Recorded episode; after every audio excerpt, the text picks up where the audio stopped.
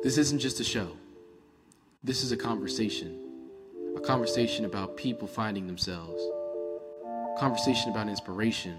A conversation where people talk about falling down and getting back up. A conversation about self understanding, self worth, purpose. A conversation where you get to laugh and might even cry.